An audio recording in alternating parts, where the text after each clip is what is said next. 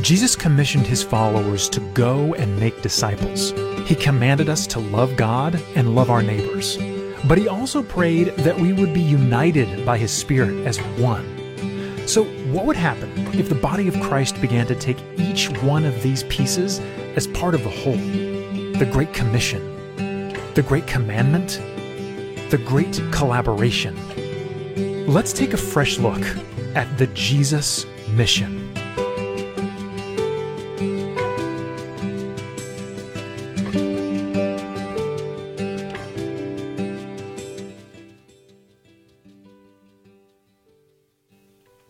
Well, I want to thank Bobby and Melody and Nick for leading us in worship this morning. Sometimes I feel like three people sound like more than three people. Like, I don't know if you've ever noticed that, but I felt that way this morning. So it was wonderful. Thank you for leading us in that worship. And I want to join with what you probably and so many others have already said today, which is, it's cold outside. In fact, I'm going to put on some chapstick right now because it's cold. This is my pumpkin pie chapstick that my mother-in-law gave me yesterday. Because when it gets cold and dry like this, your lips get kind of chapped and you need some chapstick. But as I say that and I join in the cacophony of voices that have spoken to the coldness of today, I want to also acknowledge a harsh truth. And it is that we are wimps. We are wimps. People, it's not that cold. It's not that cold. But we're dying here. My goodness, did you feel that way? Like if, you, if I couldn't get from the car to this building within three seconds, I was going to die. They were just going to have to bury me out in this parking lot. Like, do you feel that way, Brenna? You, see, there you go. I was thinking about the polar bears. They live in the Arctic, and it's cold there every day. And do you hear them complaining? No. They're not wimps. They're not wimps. That's it. Okay, what a start. So let's let's shift gears and talk about today a little bit. And this new this new theme, this new topic that we're talking about for the next few weeks. I'm delighted to be part of it and share an introduction today to this new series that the pastors have put together and aligned for us to, to share in for the next few weeks. It's gonna it's gonna be very exciting. I'm I'm excited to launch it. You know, the, the Bible is a wondrous book, and whether you read it or you listen to it, it it's amazing. And I believe deeply that any person, you, me, anybody, could sit down with the Bible and read it through and understand it. I don't think you have to be a genius to understand the Bible. And that's one of the beauties of it, is you can sit down with the words of Jesus and read them and learn and grow. And that's a tremendous thing about the Bible. However, one of the things that we can do with the Bible that we probably shouldn't is we can pick out a single verse or a single phrase and build everything around that and ignore what's in other places in the Bible. Because we happen to like a single phrase, or it resonates with us, or makes us feel good, and we lose track of the bigger picture of what the whole thing is. Now, there's easy examples in the Bible. There's verses in the Old Testament where God tells people to pick up their swords and go in and have a battle and destroy every nation, every person within a nation, kill all the women and children, even the goats and cows, kill them all. Now, if I quoted that verse today and I said, this is it, guys, this is the Bible, right here, this verse, you would immediately say, Brett, that's not true. That's a lie. We're not supposed to go do that today. You would know that was the case. But even when we talk about the things that Jesus said, some of his most famous things, if we don't put them together in context, we don't quite understand the mission that Jesus has called us to. Now, this series has a memory verse. It's a great memory verse. Let's take a minute to share it and say it together. Up on the screen, John thirteen, verse thirty-five. Let me see, let me find it, and then let's say it together. By this, all men will know that you are my disciples if you love one another. Is that up there? For, Oh, it's a different translation. We ended up with, so I'm going to do it again. I'm going to turn around. I hope I look okay behind. Your love, let's say it together. Ready? Your love for one another will prove to the world that you are my disciples. Okay. That's our memory verse. We're going to keep saying that over and over again. I hope by the time we get through this series, you, you will know that, either in this translation or a different translation. Now, I'm going to be reading from the N I V this morning, Shannon. I don't know if that messes you up with the other scriptures we have, but just wanted to let you know that's, that's my Bible this morning. Okay, so that's our memory verse. Now, I, okay, I want to start, I want to share another verse this morning. Because we're, we're going to read three verses. We're going to focus on three verses this morning that are words of Jesus that are actually pretty famous. You've probably heard them before. Maybe you're hearing them the first time today. But let's start in Matthew chapter twenty-eight, verse eighteen. And we're going to read eighteen, nineteen, and twenty. And here's what it says. This is Jesus. Then Jesus came to them and said, "All authority in heaven and on earth has been given to me. Therefore go and make disciples of all nations, baptizing them in the name of the Father and of the Son and of the Holy Spirit, and teaching them to obey everything I have commanded you. And surely I am with you always, to the end of the age." Now we have a, we have a title that we have put on these scriptures that we call it, We call it the Great Commission. The Great Commission. That's what the little index in my Bible says. Now, Jesus didn't say, this is the Great Commission, and then say it. We added that just so it would be kind of clear to us. So when someone says the Great Commission, we know they're talking about Matthew chapter twenty-eight and these verses in it. Now, that word commission, that's not a word we use a, a bunch. Like, I don't know the last time someone came up to you and said, I got a commission for you, Lucy. Did anyone ever say that to you, Lucy? Did they have a commission? No. No one's ever probably said that to you. What about you, Stella? Has anyone ever said that to you? No, I didn't think so. No one's ever actually said that to me either, and I'm old. Well, I'm older than you. And and still no one ever says that word. So what does it mean? Well, let's let's dissect it. I think actually it's a pretty easy word to understand if we dissect it. If we have we have it up there. So that word commission, young people, if you take that word and you turn it into two words. What are the two words? Commission. What are they if you break it? Commission. Okay, that, that would, yeah, that's an option. Or take out the M in the middle. Take out the sec- second M, and what do you have? Right. Co, co, C O. What's that usually mean? Like together. If, if people co-author a book, they do it together. So co, together, and then the second part of it is mission. mission. Now, I made it easier for you, right? That's a problem only giving these talks once. You never know if these things are going to work or not. So it is a mission that we are called to, that we do together. It's a mission. Now, we under, kind of understand that word, mission. When we go to space or when the astronauts went to the moon, there was a mission to the moon. When you are wanting to do something that's really important and really vital, you call it a mission that you're on. So Jesus gave us a mission to go on, not alone, but together. And that mission, these verses say, is to go out into all the world and make disciples of all nations, baptizing in the name of the Father, the Son, and the Holy Spirit, and teaching them to obey everything I have commanded you. It is bringing people to Jesus. Showing them the heart of Jesus, showing them what Jesus is all about, and allowing them and inviting them to be embraced in that spirit and that truth of what Jesus is. It really is a beautiful invitation, and an invitation that's not just for certain moments where we stand up and talk about scriptures, but in every action, in every word, in every behavior, in every interaction with others, we have the opportunity to invite them to know and be in relationship with Jesus. But it's challenging if you take this scripture all by itself, because what you could very easily do with a mission like this is say, well, this mission is so vital, we have to go to war. We have to go to war for this mission. And so we could take verses also in the Bible that talk about battles, putting on your armor, getting your sword, being a soldier for Jesus, and say, well, you know what that means. Let's put that together. That means, people, Christians, let's go to war.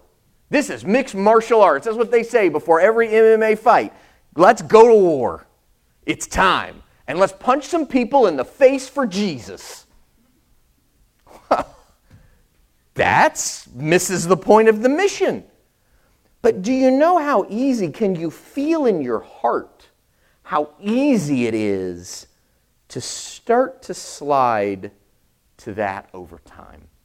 It seems silly when we say it. We're not going to punch people in the face for Jesus. But sometimes in our spirit, I feel like punching people in the face in the name of Jesus. Some of them need it. Well, to go that way, though, misses the greater context of what Jesus is trying to send us on with this mission. Because let's read another great passage. Some more great words of Jesus.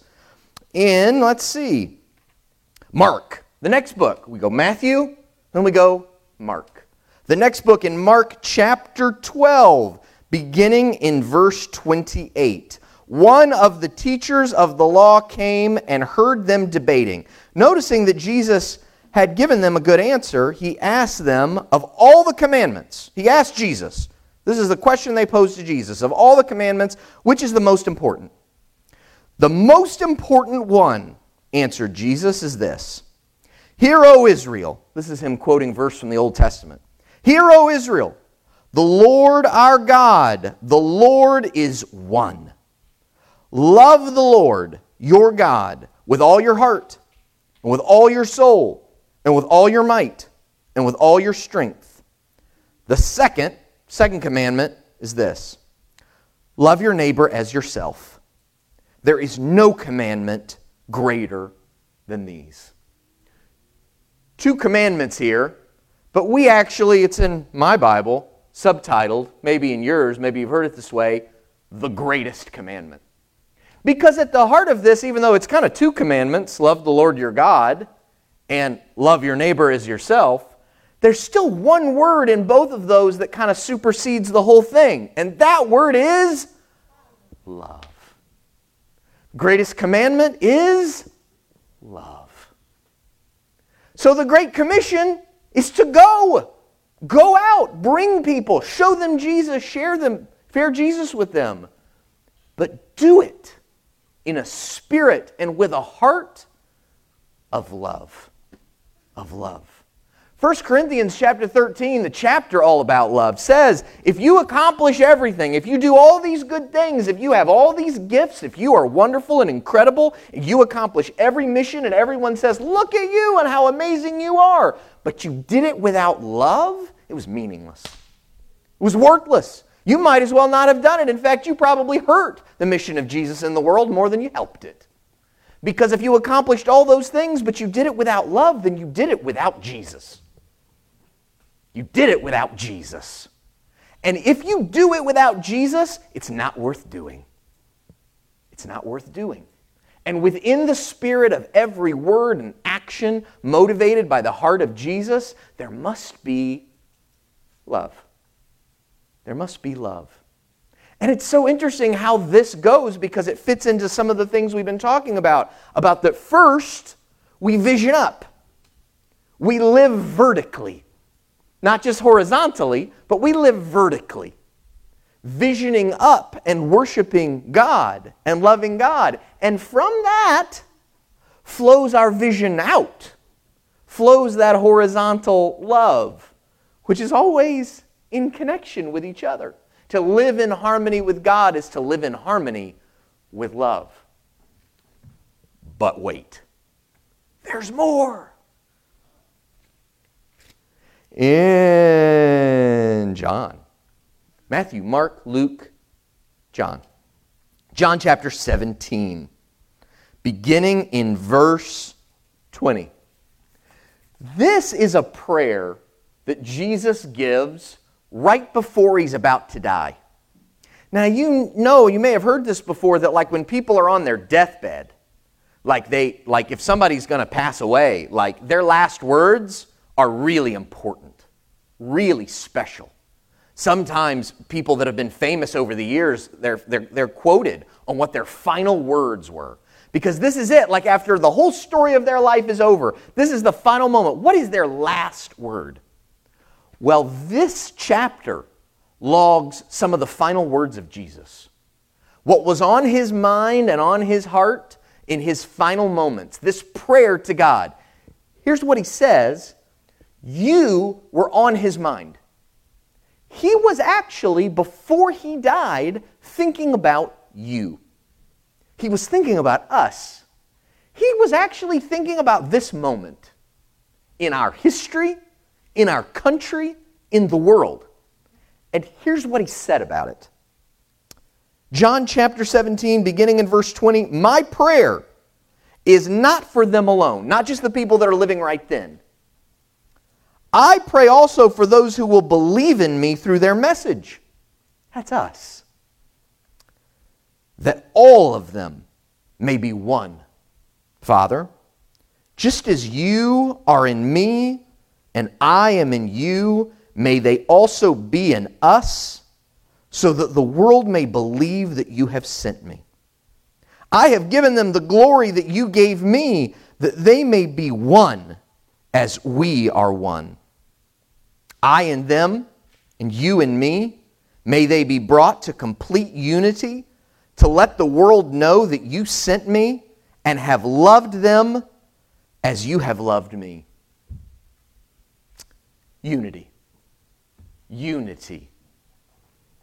The Great Commission, the Great Commandment, the Great Collaboration.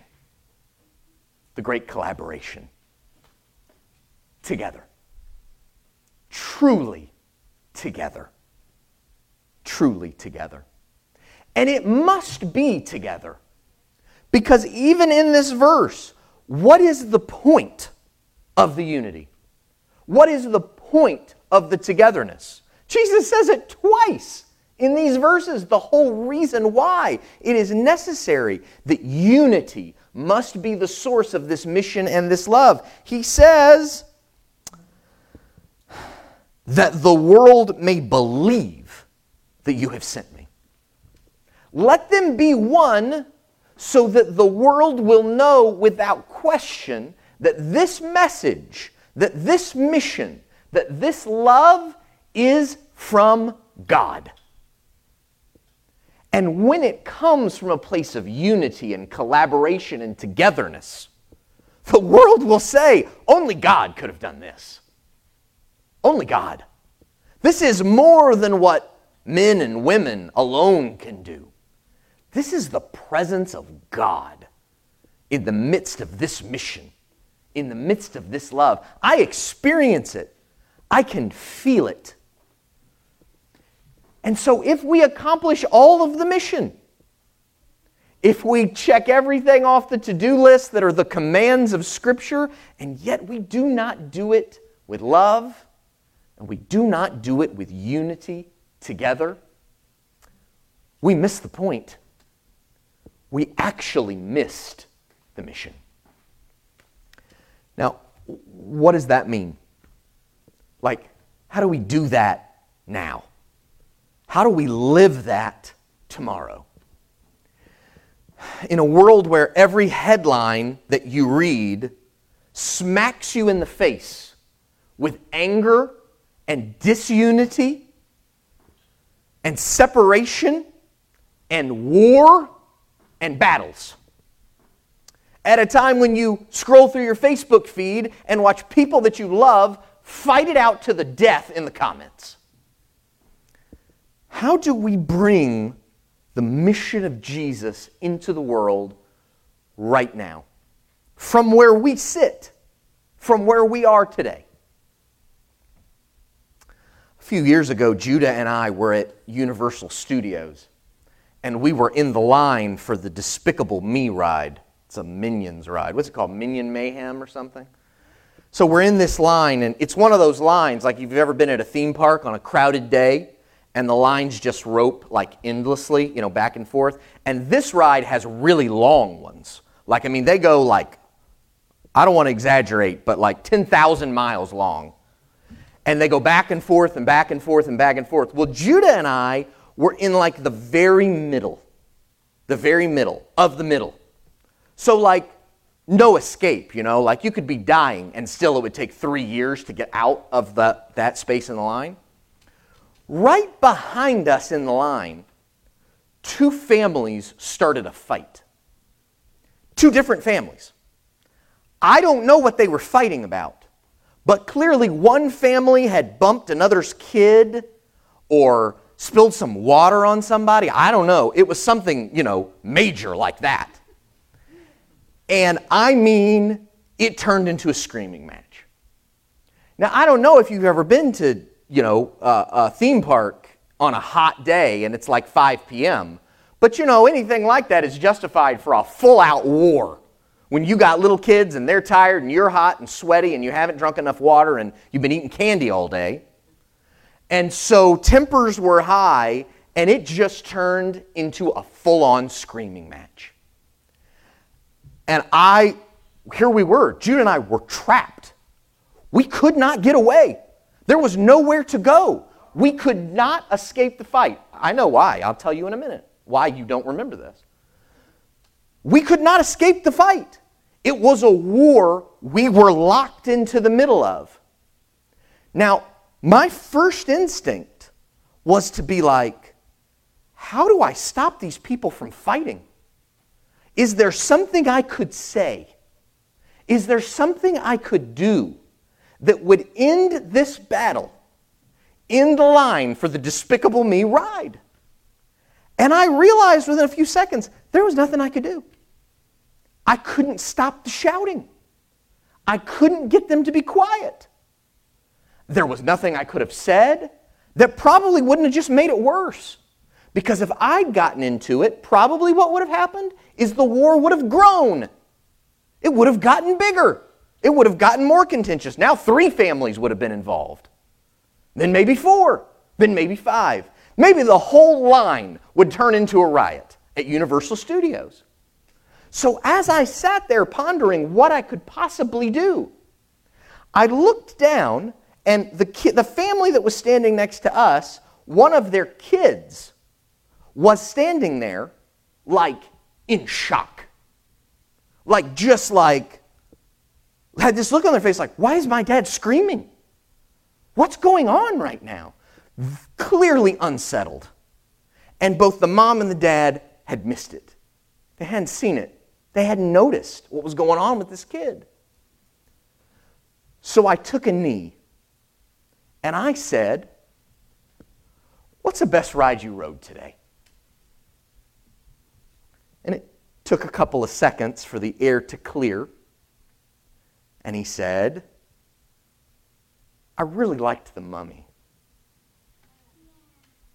And Judah, I said, come here. And Judah took a knee, too. And I said, Judah, he doesn't like The Mummy. It's too scary. Do you think it's scary? And she said, no, I don't think it's that scary. And the two of them then talked for a little while about whether the ride was scary. And then I said, what else did you like today? And she said, well, I, I really liked the Woody Woodpecker roller coaster. And so we talked about that for a little while. And while this group of morons fought it out, we talked about the E T ride. And we talked about the Shrek show, which is a terrible show. And we talked about all these different adventures that we had been on throughout the day. And finally, the war stopped. And when the war was over, Judah and I had made a new friend. It may be that you are called with clarity and with purpose and with mission to dive in at a bigger level to all the things that are going on in the world that are so not based on love and unity and positive mission. Maybe you are called to that. But if you're like me, and more days than not, you just feel overwhelmed. You just feel like, what, what can I possibly do to make a difference here? To be on this mission with Jesus, to bring love, to restore and build unity. Maybe what you need to do is just take a knee and find someone next to you that needs that love and compassion and kindness, and share it. Share it. Let there be peace on earth, and let it begin with me. With me. Right here, right now, with me. And if there is peace nowhere else, it will be in me. I will be an ambassador for peace. I will be a light for love. And in the process of that, I will embody the mission of what it truly is to be a follower of Jesus. In big ways and in small ways. Because one of the best scenes at the end of the movie Elf is when the one girl sings. The one girl sings. And then someone else sings. And someone else sings. And then someone else sings. Someone else sings. And someone else sings. Till all of the sudden, the dawn breaks. And the clouds clear. And in an open space, together, we run. We run. It starts with us. Right now, today. Right now, today. Friends, this is the mission of Jesus. We were called to it in this moment, and the world needs it from us right now. Not tomorrow. Not when things die down and settle down. Not when things are easier. The world needs the mission, the love, and the collaboration, the togetherness of Jesus right now. And you... You can be an ambassador for it. In big ways and small ways. In little words and little actions, you can bring the Spirit of God into this world and into this society and into your school and your workplace, into your neighborhood and community right now. So, my friends, let's go. And let's love.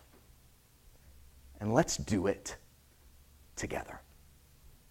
And let's call out to God right now and invite Him and His Spirit to join us in that beautiful mission that we have been given from Him. And let's pray.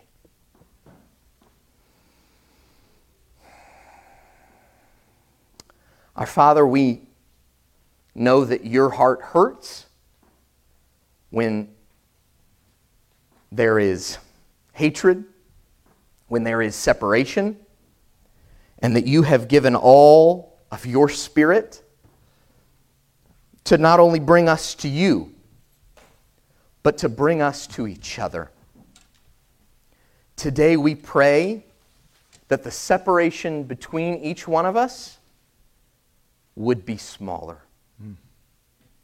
In the name of Jesus, we ask that you would not just make us one in presence, one in body, but one in spirit, one in heart, one in love, one in passion, and one in mission.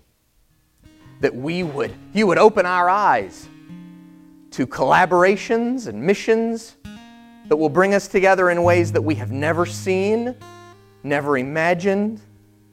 And in the process, as we pursue those collaborations, and we bring each other together, to each other, to your heart, that the world would look and see miracles.